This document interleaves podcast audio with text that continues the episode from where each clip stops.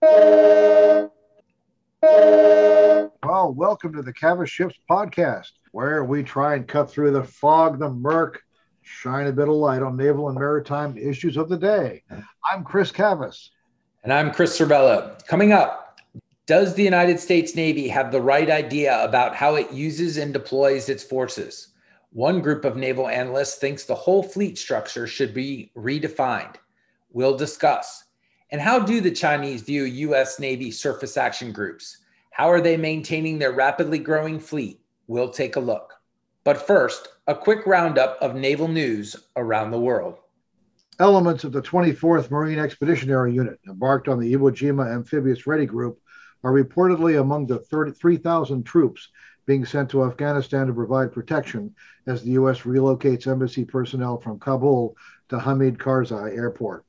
The Washington Post reported August 12th that the 1st Battalion 8th Marines from the 24th MEU was taking part along with the 2nd Battalion 1st Marines coming from a Marine Crisis Response Force in Saudi Arabia. From the Iowa National Guard, the 1st Battalion 194th Field Artillery was also reportedly taking part. The British attack submarine Artful arrived in Busan, Republic of Korea on August 12th for a port call. The sub is one of at least two Astute class subs that have operated with the Queen Elizabeth Carrier Strike Group 2021 on its cruise to the Western Pacific. Queen Elizabeth herself was at Guam beginning on August 6th, while the frigate Richmond arrived at Sasebo, Japan on August 8th as the task group fanned out across the region, and Queen Elizabeth is expected to follow the submarine by visiting Busan as well. The first P 8A Poseidon Maritime Patrol aircraft for Norway flew for the first time on August 9th. Norway is buying five of the planes to replace a fleet of P 3 Orions and DA 20 Jet Falcon aircraft. Norway is the eighth country to buy the Boeing built Poseidon, joining the United States, Australia, India, the United Kingdom, South Korea, New Zealand, and Germany. The carrier Gerald R. Ford completed its third and final full scale shock trial August 8th off the northeast Florida coast. Like the previous test, the blast from the 40,000 pound underwater explosion registered a 3.9 magnitude seismic disturbance. The tests, which the Navy calls successful, bring to a close a four month period devoted to the shock trials. The Ford will return to the Newport News shipbuilding shipyard where she was built for a six month period to remove thousands of sensors installed for the shock trials, repair any damage from the tests, continue work to certify the last four of 11 advanced weapon elevators to get the ship ready for workups in the spring to deploy later in 2022. The Navy's large scale exercise 2021 continued in early August with dozens of ships, aircraft, and units taking part on a global scale. The command and control effort includes many units taking part virtually from their home port or base, including major fleet units off the Atlantic and Pacific U.S. coasts in Europe and in the Western Pacific. The expeditionary sea ship Herschel Woody Williams, the only ship assigned full time to U.S. Africa Command, has been operating off the continent's west coast. Her current cruise has featured operations with Morocco, Senegal, Liberia, Ghana, and Nigeria. The Williams is homeported at Souda Bay on Crete in the Mediterranean Sea. The Coast Guard on August 4th ordered four more fast response cutters from Bollinger shipyards, completing the planned class total to 64 cutters.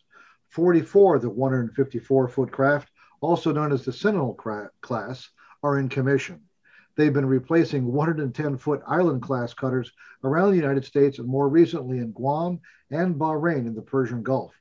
The FRCs are the smallest of the three cutter classes developed in the early 2000s under the Coast Guard's Deep Water program. The other cutter classes are the large national security cutters and the newer offshore patrol cutter, which is yet to enter service. And finally, we have a SECNAV.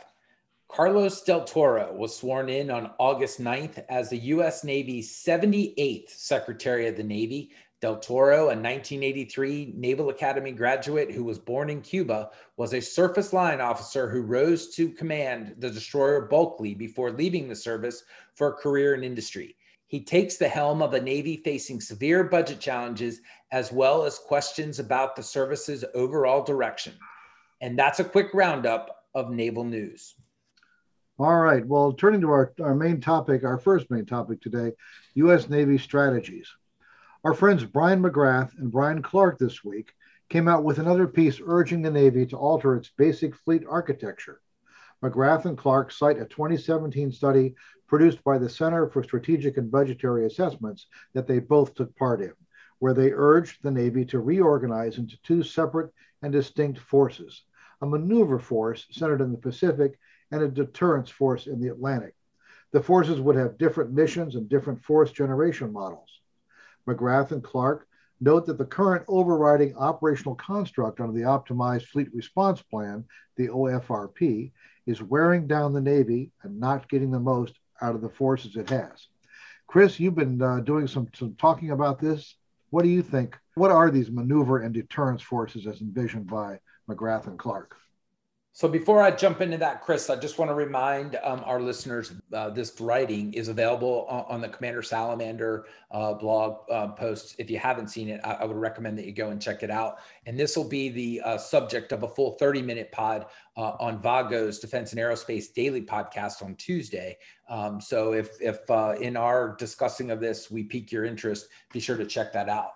Um, so McGrath and, and Clark, as you said, they piggyback on the 200 or the 2017 study that they did with CSBA, um, where they called for maneuver and deterrence forces. Let's start with deterrence forces. Deterrence forces would be those forces that operate day to day all over the globe, do the things that naval forces typically do by making the bad guys and our adversaries and you know potential enemies say not today right? They are going to deter uh, the bad guys from um, from creating trouble. And whether that's china and russia at the high end whether it's uh, north korea iran or whether it's pirates on either side of uh, uh of africa um, their, their role would be to basically keep the status quo Maneuver forces, as the two Brians explain it, essentially would be our high end forces.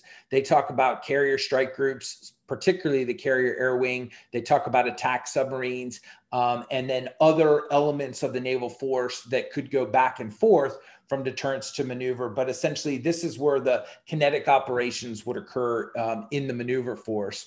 As you mentioned in the introduction, their hypothesis is, is that the um, optimized fleet response plan is not optimized for an entire fleet. It is certainly not optimized for both maneuver and deterrence forces, and they believe that it's not optimized for forces on both coasts because the, the missions are very different. So they've called for a, uh, a breaking down of how we build up our, our forces before they deploy um, and separating um, the maneuver and deterrence forces. They would each then have their own you know response plan, if you will, uh, to get ready to go out and do their mission. I think they're they're also talk a lot about you know reducing predictability and trying to um, junk up, if you will, the the operational profile to keep the Chinese guessing. Um, I'm not sure always guessing about what, guessing about what commander's in charge, guessing uh, obviously where ships are at any, any given point, but that that sort of comes with the territory anyway. But it's um, this the, this element of uncertainty they're always trying to introduce. Sometimes I think though that runs counter to the mission of deterrence, whereas deterrence itself is sort of based on predictability. You know they're going to be there. You know that if you do something, they're going to show up.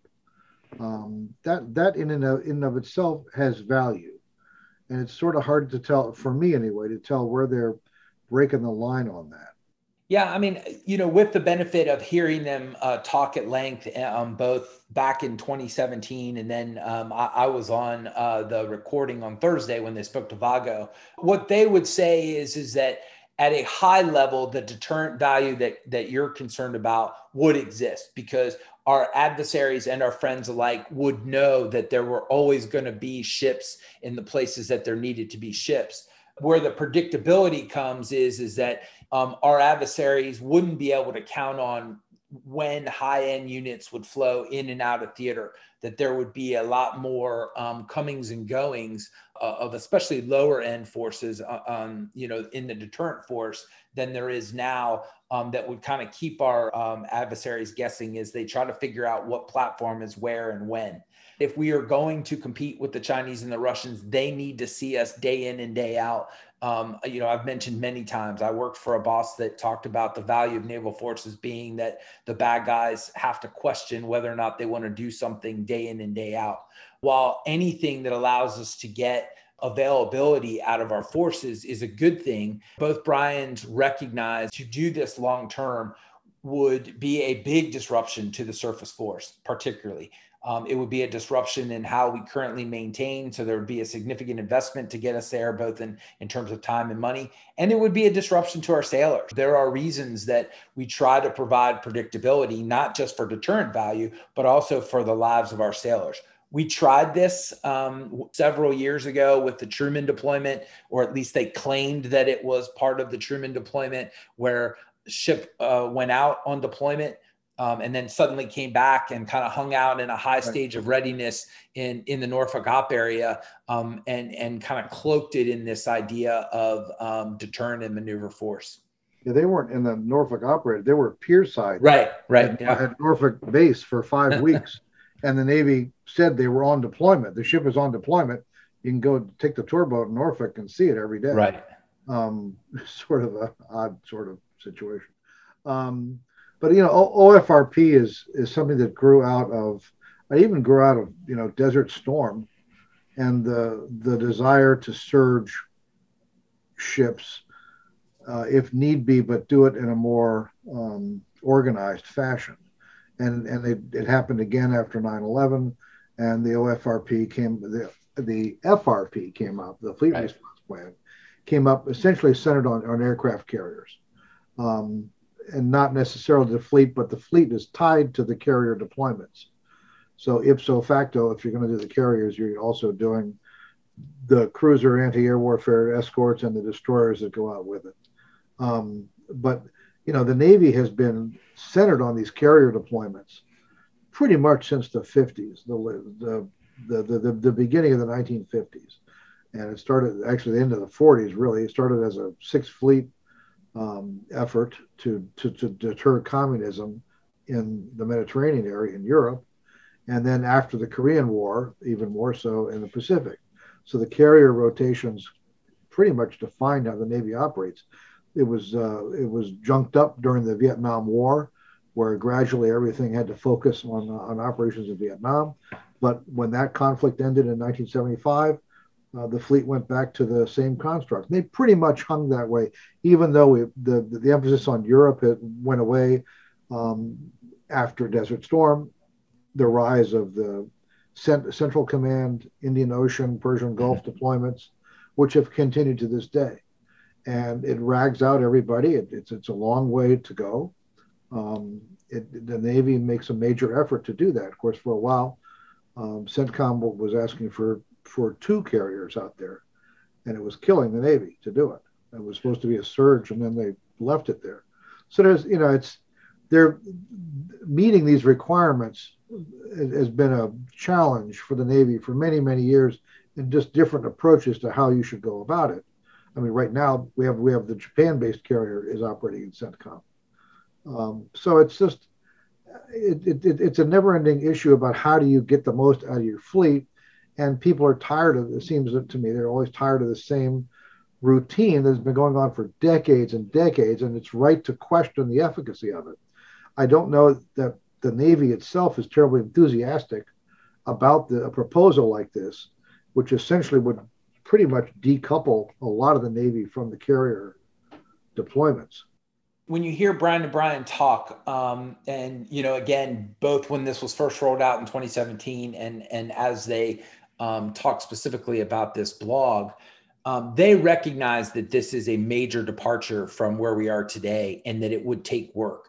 And I, I don't think that they expect that naval surface forces or you know pac fleet will grab this thing and run with it in totality but i but what i take away from it is is that you know they're very clear if if you want to be present in the levels that we need to be present around the world you need a lot more um, ship availability you get ship availability by either having more ships by having less ships in the yards uh, for maintenance or by coming up with a deployment construct that gives you a lot more on station time. Right. And I think this is their contribution to um, trying to think differently about how we put ships on station uh, and how we keep our um, our adversaries uh, guessing and our allies comfortable that there's always going to be Navy ships around the world. Right. So, okay. Well, in terms of thinking differently, we have something going on right now called the large scale exercise um, something that was trumpeted last year by CNO Mike Gilday, but um, not a whole lot of information came out about it until starting with around August 5th or so, when the exercise itself started. Um, this is a it's it's happening across the globe. It's involving multiple senior level um, uh, commanders. It's a joint exercise. It's an international exercise. Quite a number of units are at sea in the air operating under this and a number of units are pier side taking part virtually. Um, it's, a, it's it looks like a major, but in, in essence, it's not. It seems not so much an operational exercise like most exercises are. This is a command and control exercise. Do you think? Do you think that's what's happening here? I am a big fan of what the Navy is doing here with the large scale exercise. One, the fact that they're operating across these many different theaters um, showing our adversaries and allies um, you, you, know that that we have the ability to get out in big numbers I, I think is very important two um, and probably more important is this ability or testing of the Navy's ability and the Marine Corps' ability to net ships together, both underway at uh, pier side in maintenance conditions and work in this virtual training environment. And so, this to me is the future of how um, our fleets. Um, and our joint environments are going to interact together to get high end training uh, both when they're we're underway showing the flag and, and when our, our, our, ships are pier side having maintenance done. So I, I think this is a um, this is a big deal. Now, what I hope happens, as I mentioned last week, I hope the Navy mines the hell out of the data that they get from this exercise. And I hope that they share that data with industry. And I hope that they share it with all of the different stakeholders that have a vested interest in naval operations, both at home and abroad, um, so that we really get the most out of this. Success can't just be, hey, we did our two week exercise. We've really got to be able to move this, um, the technology and the uh, tactics of this exercise forward moving forward into another topic, um, this week uh, Sam LaGrone, writing in USNI News, had an interesting story that he, he, he took from a Chinese report, um, taking a look at distributed lethality, U, U.S. Navy distributed lethality concepts, and how it might apply to surface action groups. Uh, it was it was pretty it was interesting reading these things from the Chinese point of view. Mm-hmm. We don't always hear this. But we hear about China we hear analysts talk about it, but we, we, we rarely hear from the Chinese directly. And this was a, is a translation of a, of a Chinese report that he, he wrote on. Um, uh, I'll just read a little bit of this. Chinese researchers compared the littoral combat ship with other surface combatants, arguing that, that the former, the LCS modularity, its cheap price, its high speed, and other characteristics enable it to become a powerful tool in future distributed lethality tactics. In particular, the, uh, the, the Chinese looked at a surface action group formed about a, from a DDG 1000, a Zumwalt class, armed with its advanced gun system and its and its extended round guided munition shell, which is now no longer operational, a DDG 51 Arleigh Burke class destroyer, and a littoral combat ship armed with naval strike missile. And the Chinese take on this was this was a pretty darn effective unit something that they had to take seriously and look at how they would respond to this.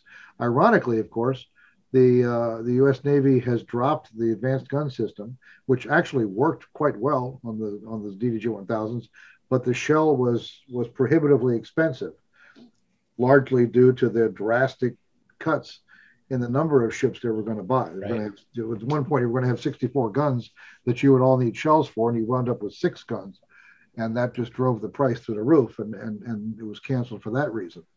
Right now the the naval strike missile is is only is not on any of the currently deployed LCSs. There, there was one that LCS that deployed with it.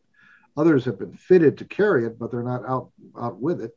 And the Navy isn't ordering very many NSMs. There's 34 in the current budget, which is kind of a less than impressive number. Uh, and yet the Chinese are looking at this going, this is pretty good stuff. Um, kind of kind of ironic compared to the endless criticism you hear in the U.S. One of the aspects of this, though, is at the moment we're trying to get rid of half the LCSs we have. So Navy Navy's discussing decommissioning most of the Freedom class ships and concentrating just on the Independence class, the, the trimaran. Uh, whether that happens or not, whether Congress lets it happen or not, remains in question. But we're downgrading it. We've downgraded the uh, the DDG 1000s, with at the moment have a pretty questionable future and maybe fielding a hypersonic weapon uh, in 2025. We'll we'll see. Um, but it's interesting that that that, that the Chinese apparently are, looking at, at, our ships with uh, a more um, I don't know is, is praise the right word they're looking at, at the lethality of these ships uh, on a higher level than we do, we seem to do here in the U.S. Certainly from a critical point of view. Um, just turning to the the Chinese themselves, you know, they're building all these ships. Um, they are fielding uh, ships at the rate that nobody can even begin to compare uh, that uh, compete with. Um, there's there's no way we can the U.S. can match the, the building rate.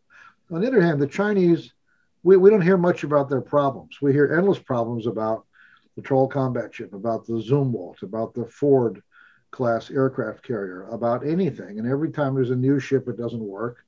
Um, the, the, the critics pile on these programs relentlessly and never endingly. It comes in Congress, it comes from the Pentagon, it comes from within the Navy, and it comes from from pundits all around. Um, and yet, there's no reason to think that the Chinese are, are immune from all these problems. I mean, they have to, I mean, logic tells you that when you build a first of class ship, you're going to have problems. The Chinese built the, the largest surface combatant under construction right now in the world is the Type 55 cruiser destroyer. Um, it's a first of class. It's a major jump up from them in terms of sensors and capability. And one must assume that, that this ship has its share of problems. And yet we hear nothing about it. And they're building, before the first one was in commission, 10 others were under construction in two different shipyards. Logic tells you that they have all kinds of problems. We just don't hear about them. There's an element about a sort of a paper tiger. Are, we are we building them up into this, you know, big bo- bogeyman, boogeyman that is omnipotent um, we, but they, but you rarely read anywhere about their issues and their problems. Why, why is that, Chris? Why, I mean, what do you, what do you think happens here? Well, I mean, I think it's easy to um, to look at the numbers and to look at the rate of growth and you know be awestruck and maybe not see the forest for the trees and you know and what I mean by that is the problems and the challenges that all navies have, both with you know bringing new technology on with um, you know, maintaining a fleet, a rapidly growing fleet with fielding uh, competent sailors. There is a temptation to, um, you know, view the Chinese as as ten feet tall. Um, you know, three or four years ago, I had the opportunity when I was working with the chief of naval operations at the time to visit um, a, a, few of the Chinese uh, shipyards, and I've had an opportunity to see Chinese ships when they went to um, you know, different fleet reviews, one in India and, and one in Singapore. And, you know, th- their ships are very, they look very different than our ships. Um, they look like museum ships. They do not look like ships that are operated hard, um, that are that are wrung out the way we wring out our ships or the way ally ships are are, uh, are operated. And so I, you know, for me, I in fact I think I mentioned this to you uh, four years ago when I came back from China. I, I wonder just how much they're actually using these ships at a high end in comparison to kind of the NATO model that we grew up watching and, and, and seeing. I don't think we want to make the Chinese 10 feet tall. And I think we should feel good about um, the capabilities that we have, and, and we should expect and look for more issues that they have so that we have a good sense of, of what they're dealing with. On the LCS piece, I think you get credit for just being there. I think the fact that we have ships, whether it's LCS, DDGs, CGs, you name it, that are there on the horizon um, in competition with the Chinese is a good thing. I think it worries them. I think the more um, over the horizon capability that we put on these ships, in addition to numbers, bothers them because their Navy is is effective if it's there by themselves, if it can push around the, the smaller countries and the countries that don't want to mess with the Chinese. I don't think it works as well with European navies and, and with our Navy. And so this goes right back to where we started about the deterrent value of what we need to have in the Pacific. I think LCS worries them. And for all the relentless, endless criticism that it gets on this on, in, in this country, um, this this platform has has I think I'm sorry I think it has a lot more use than it's given credit for, and I, I would I really would like to see Navy leadership try to make more out of it rather than work so hard to throw them away uh, because it's not exactly what you want right now and it's not perfect right now. Make it work. Now hear this. Now hear this. Now hear this. All right, all right, all right. I got it now. Jeez, something. Not everything works all the time. All right, it's time for Squawk Box. And this week I'm going to say something a little different. One of the easiest things for a naval journalist to do is criticize just about everything and flaws certainly can be found in just about everything. Any kind of decision making or execution, any kind of ship or system or aircraft is subject to near endless complaints of the why are they doing that? Why don't they do this variety? So it follows that one of the hardest things to do, and indeed one of the riskiest, is to plant praise on a particular program or effort. All right, here goes. I would like to give a shout out to the carrier Gerald R. Ford program. There has been no end of well justified criticism of this effort since its earliest days at the beginning of the century. Endless delays, endless problems with new technologies, ever growing costs have been a hallmark of the program, which has produced the most expensive ship ever built by anyone anywhere. And despite the ship's official commissioning in July 2017, it has yet to make a single operational cruise. Under relentless constant criticism, the Navy grew increasingly gun shy and covered the program in ever growing secrecy. In the Ford's first 81 days at sea, not a single reporter or media crew was on board, an unheard of situation for the U.S. Navy, where a constant stream of visitors coming and going every single day is a routine feature of every aircraft carrier at sea. That it was not happening on the Ford was noticeable and deliberate. But since the ship came out of the shipyard and returned to sea in October 2019, a new spirit has infused the program. Officials routinely meet with media and discuss the ship's progress. Dozens of reporters have been out to see the ship for themselves, with visits even continuing during the pandemic. As a result, there have been more accounts and better accounts of the ship's progress, including reports on things they seem to be doing right. Last week, the ship completed shock trials and it is now headed back to the shipyard for further alterations. No one is claiming victory. Much work remains, especially to certify the last four advanced weapons elevators. The ship is still a year away from deploying, but the defensive cloud that surrounded this program has begun to lift. It definitely feels better. It certainly seems better. And while we know serious challenges remain, we hope it really is better. So for now, we'd like to say bravo Zulu, well done to Warship 78 and all those working to get her ready to join the fleet and help defend the country. Well, that does it for this week. As, always, our thanks go out to Vago Muradian for his support, as well as to the Fincantieri Marine Group and Huntington Ingalls Industries for their continued support of the defense and aerospace effort. Be sure to follow us at Cavas Ships on Twitter. And remember, this podcast is available on iTunes, Google Play, iHeartRadio, SoundCloud, and Spotify. I'm Chris Servello. And I'm Chris Cavas. Thanks for listening, folks. And bye bye. Bye bye.